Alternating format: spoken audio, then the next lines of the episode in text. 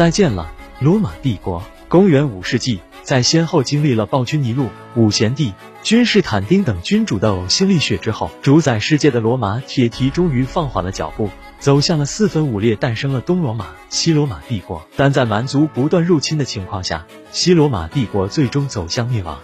不过，罗马的遗产影响了日耳曼人，罗马又在日耳曼人手中复活了，帝国变成了王国。罢黜了最后一任西罗马帝国皇帝罗慕路斯·奥古斯都鲁的日耳曼雇佣军首领厄多亚特被东罗马皇帝芝诺所指使的东哥特同盟者击败，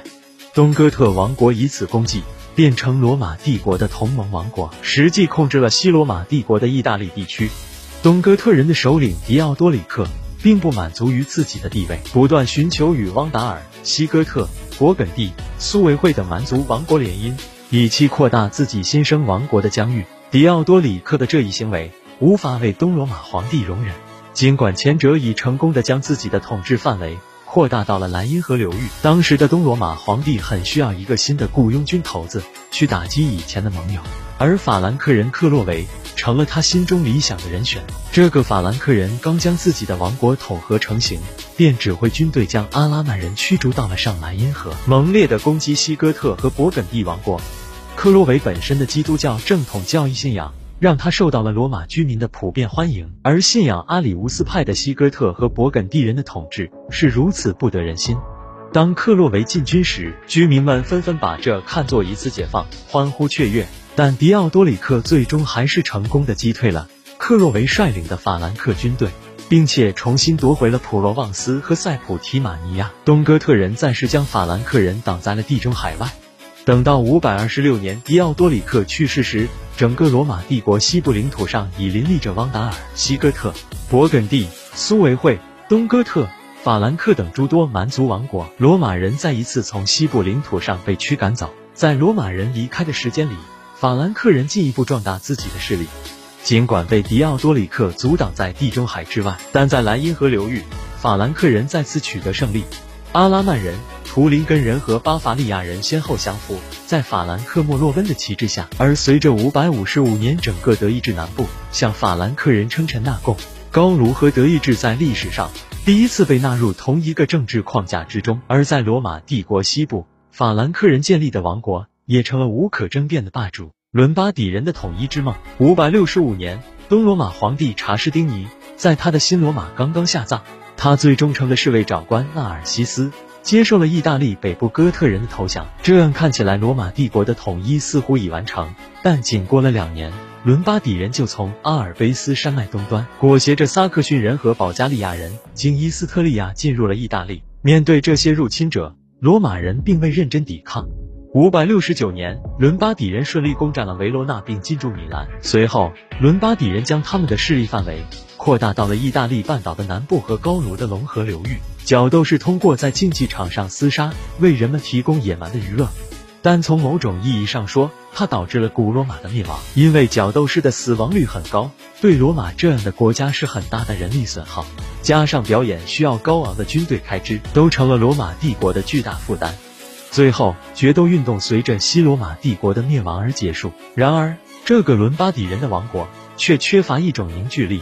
在国王阿尔伯因和科里菲先后死于暗杀后，伦巴底人于574年废除了君主制，整个王国被35个公爵瓜分。这些公爵居住在意大利北部城市，彼此之间相互争斗。这种政治上的纷乱情形，对东罗马帝国来说，是一次再次收复意大利的好机会。然而，他们什么都没有做。此前，查士丁尼皇帝打击意大利哥特人的政策，让罗马人丧失了唯一一支有可能对抗伦巴底人的武装力量，而以前为罗马人作战击败过哥特人的伦巴底雇佣军，现在也都跑到他们的同胞那里去了。东罗马帝国只能选择让法兰克人去进攻伦巴底人。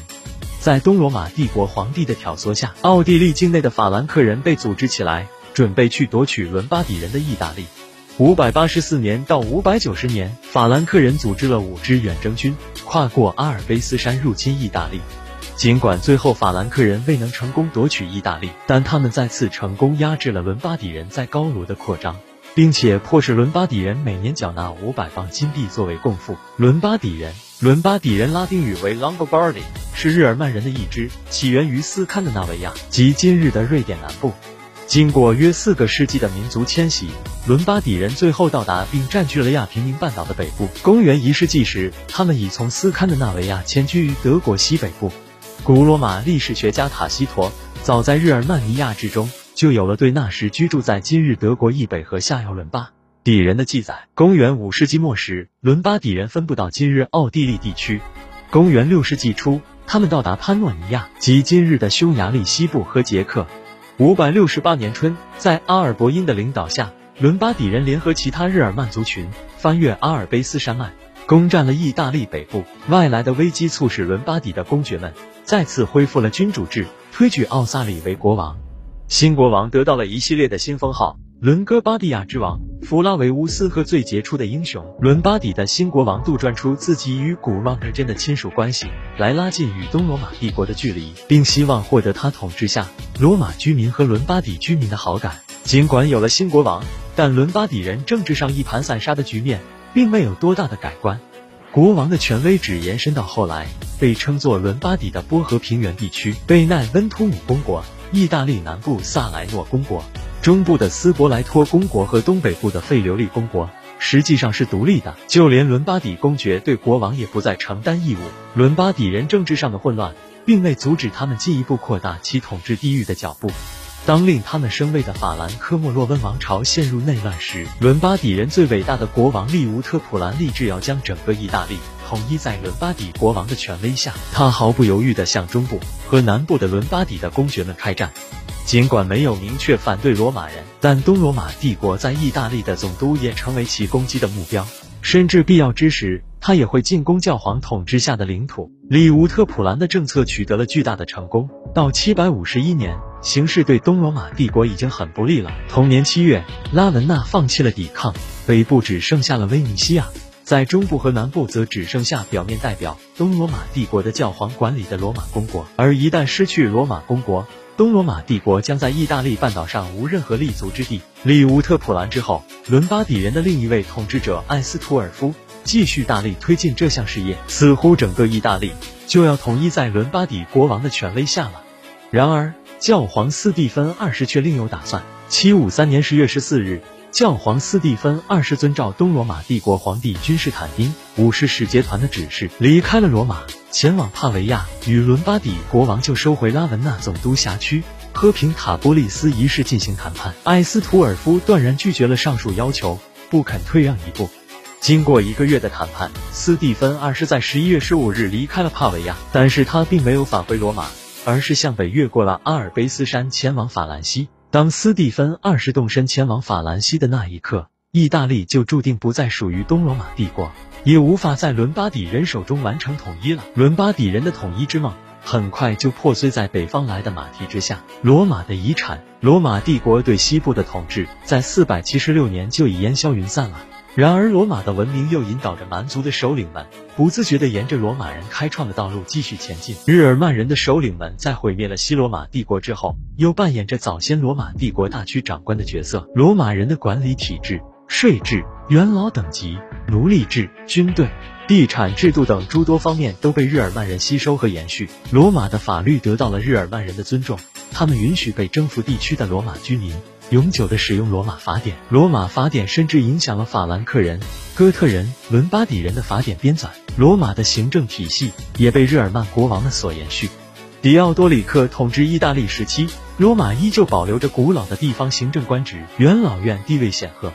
迪奥多里克每年按照罗马的传统举行执政官选举，由其本人从2名应选者中选择1位担任执政官。这些征服者尊崇并沿袭被征服者的文明，全盘接受拉丁语言和罗马的头衔以及罗马用于政府管理的方法。例如，法兰克王国大批任用罗马官僚和高级书吏为他们服务，负责掌管国玺与官方通信。在征收税务方面，罗马的传统也得到了延续和保持。